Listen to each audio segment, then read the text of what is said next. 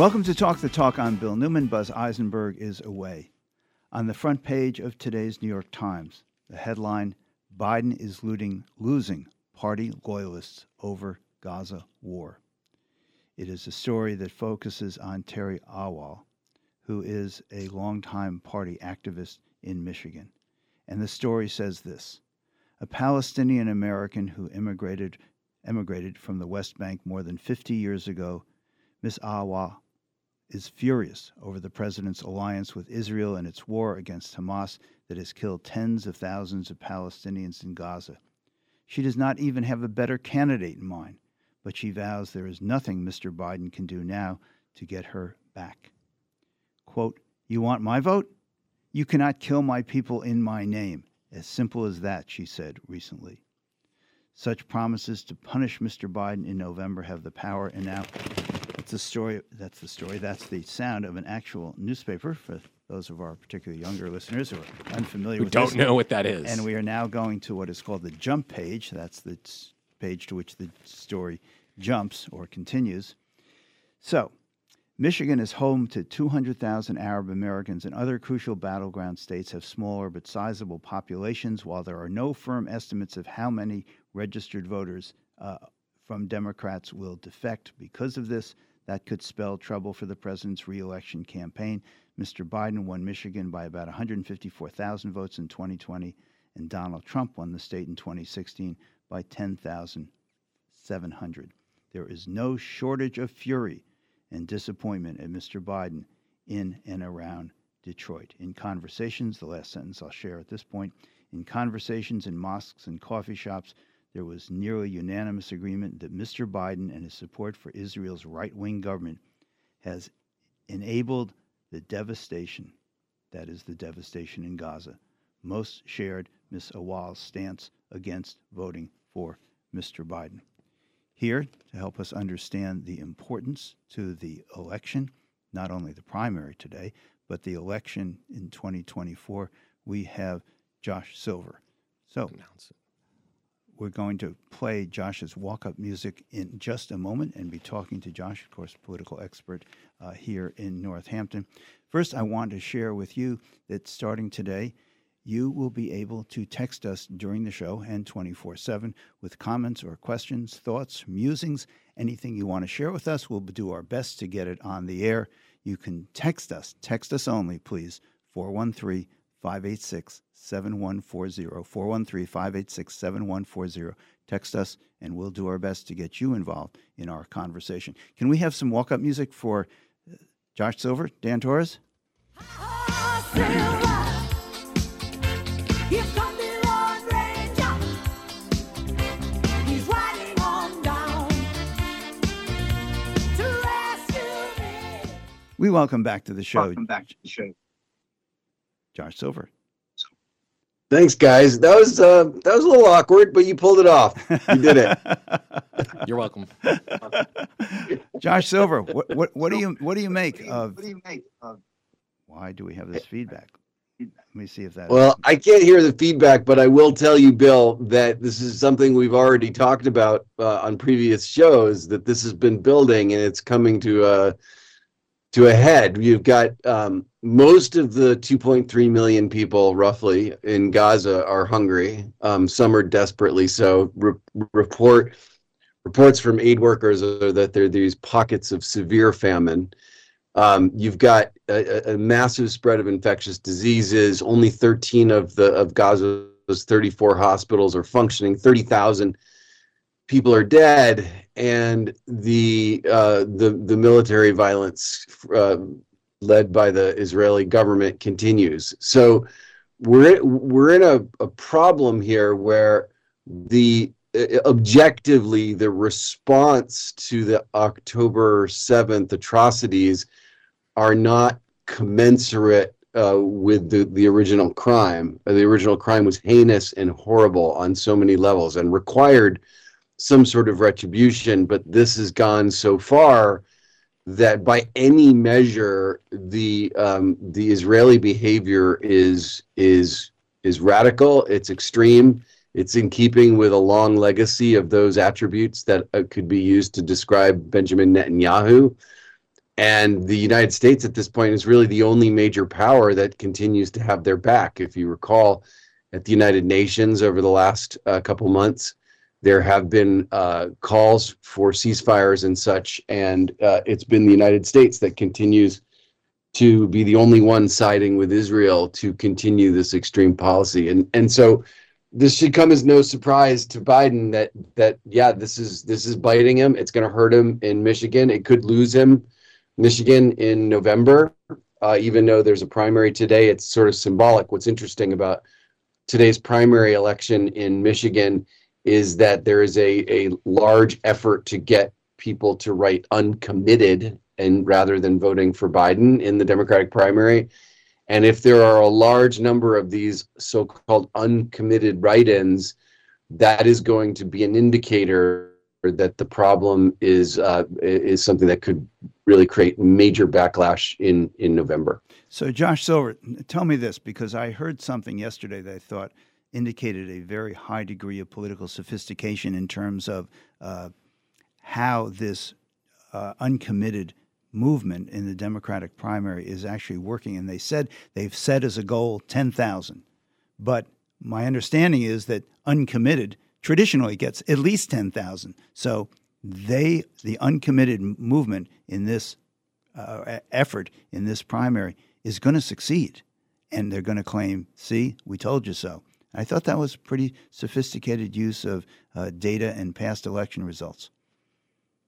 Yeah, I mean the the, the write in writing in the, the word uncommitted is not uh, is not something that I've seen done a lot. It'll be re- interesting to see what the result is. But you know, the, the other problem here, of course, that we didn't mention is like, you know, this is a catch twenty two for the president, where there are many uh, strong Israeli backers, uh, Jewish voters, um, and then and their and their allies who are feel feel the opposite about this, who feel that um, that particularly given the reverberations of World War II and the Holocaust, that indeed the Israeli response is not completely out of line, and, and in fact it's being overblown by the press. That's an argument that's being made.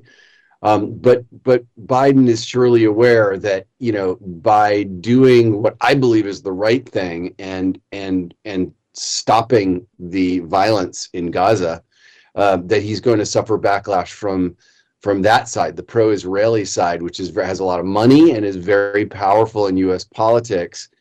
And so, in that regard, he's sort of stuck. But I would argue that if he doesn't alter course immediately and take a, a, a, definitive stance against Benjamin Netanyahu's current policy in Gaza, uh, I, I, think losing the election to Donald Trump in November becomes a much more real proposition.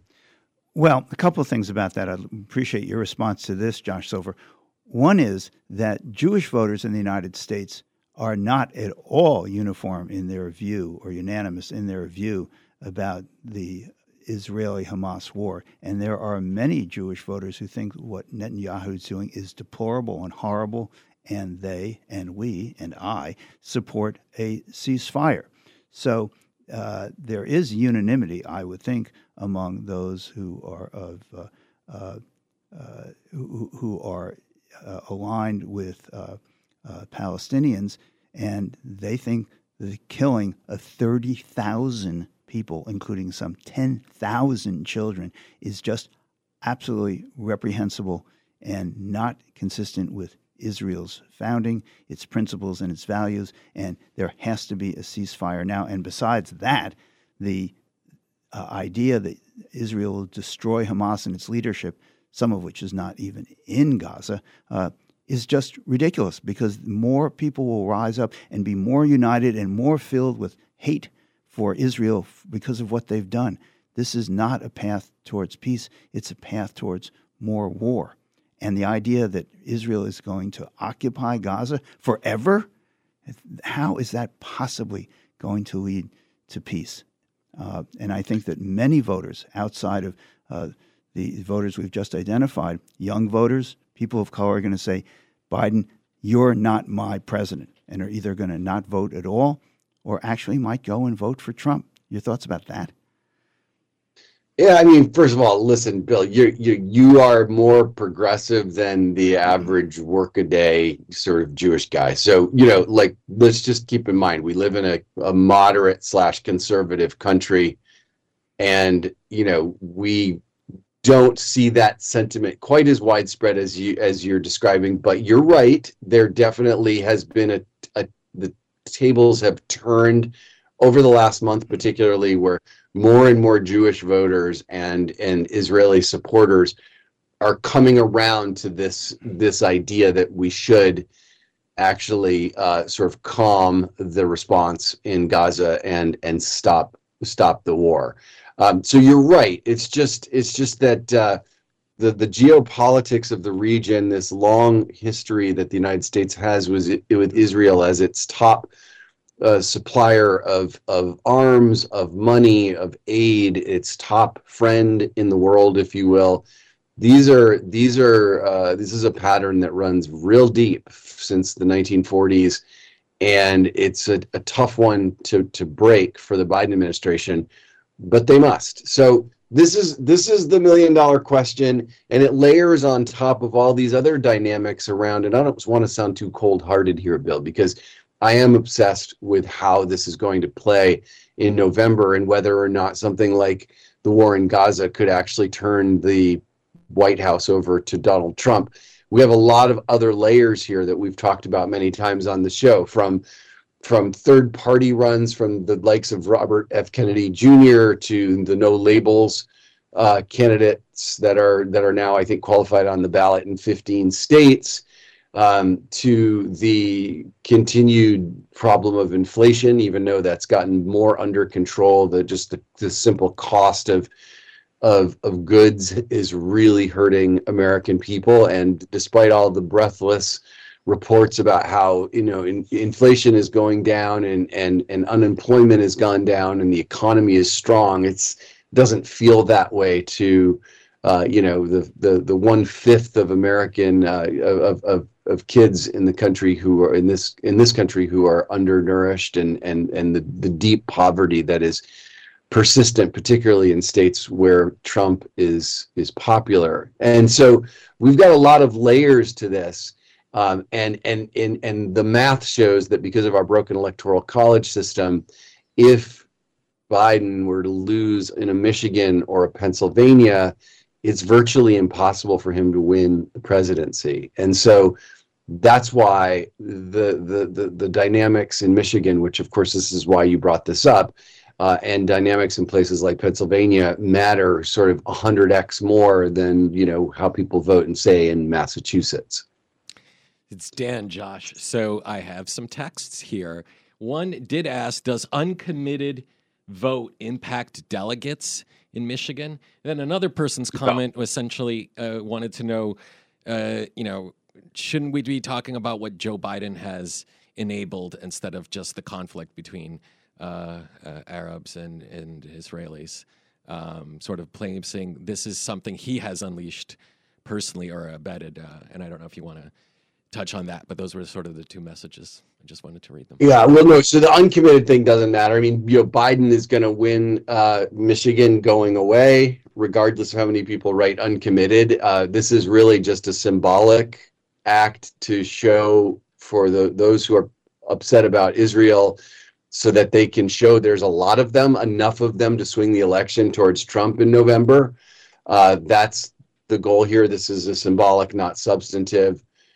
Um, I mean, I don't not sure I quite completely understood the second question, Dan, but I will say that, you know, I'm the first to argue that the Biden administration has succeeded at a, in a remarkable number of areas when it comes to economic and environmental policy uh, in ways that are much more forward thinking and effective and successful than anyone would have anticipated given how polarized our government is today. And and I do think that, you know, if not for the fact that Joe Biden is objectively getting real old and showing it, like I don't know if you guys saw, but they just released this morning um, his interview with Seth Meyers on the Late Show with Seth Meyers last night, and uh, you know Seth Meyers is a friendly interview, but boy, I mean, Joe Biden comes off as so rickety, and the reality is, is that you know, I realize there's a lot of strong opinions about this, but Joe Biden does come off and read quite old, even though he's only four years older than Don, Donald Trump. He he comes off as older than Donald Trump, and it really is just the numbers are staggering. I mean, it is an epidemic of of criticism and skepticism about his ability to govern because he comes off as such a doddering old man. We are speaking with Josh Silver. More political gold with Josh Silver after this. You're listening to Talk the Talk with Bill. You're listening to Talk the Talk with Bill Newman and Buzz Eisenberg, WHMP. We continue our conversation with Northampton based political consultant and expert Josh Silver. I want to share with you, Josh, one more graph, if I might, from today's story, front page of the New York Times, that focuses on a Democratic activist in Michigan, Terry Awal. And it says this Miss Awal says she is under no illusions that Mr. Trump, who was even more closely aligned with Israel during his tenure, would push for a ceasefire or be supportive, or more supportive, of Palestinians. She knows that many voters outside the Arab American community think that she and other Biden objectors are spiting themselves, increasing the chance that the same president who banned millions of Muslims from traveling to the U.S. will be returned to the White House. Quote, the other person is not going to be any better, she said, refusing to say Mr. Trump's name. Why is it for Biden, uh, tails I win, heads you lose? Why is it like that? Well, I mean, it, we'll see. There's a lot. I know you hear this all the time, Bill, but there's a long way to go between Fe- February 27th and November 5th. And if you if you look at if you look at where things stand today, they are not going to be where things stand on election day, which is still a long ways off. But you know, th- this these kinds of anecdotes are are definitely cause for real concern because there are people that Biden have lost and he's not getting them back. That is reality. Today, right now, in a in a in a straight head-to-head uh, matchup between Biden and Trump, it's 47% Trump and 45% Biden. This is a this is a poll of polls, right? So this is an aggregate of a bunch of different polls, not just one outlier. Um, has so Trump is up by slightly more than two points. What's interesting is that when you add RFK Jr., Robert F. Kennedy Jr. to the mix, um, well, it's it's it's worse for Biden. You've got about 40% for Trump, 35.5% for Biden, and 15% for RFK Jr., which is pretty remarkable given that he's really kooky. Um, you know, this is a guy who's famously or infamously sort of anti-vaxer, um, you know, pre- pretty pretty weird guy. And then if you add uh, Cornel West and and um, Stein, the Jill Stein from the Green Party, of course, West is going to have his own problems getting a ballot qualification in most states anyway. So I, I wouldn't read too much into it.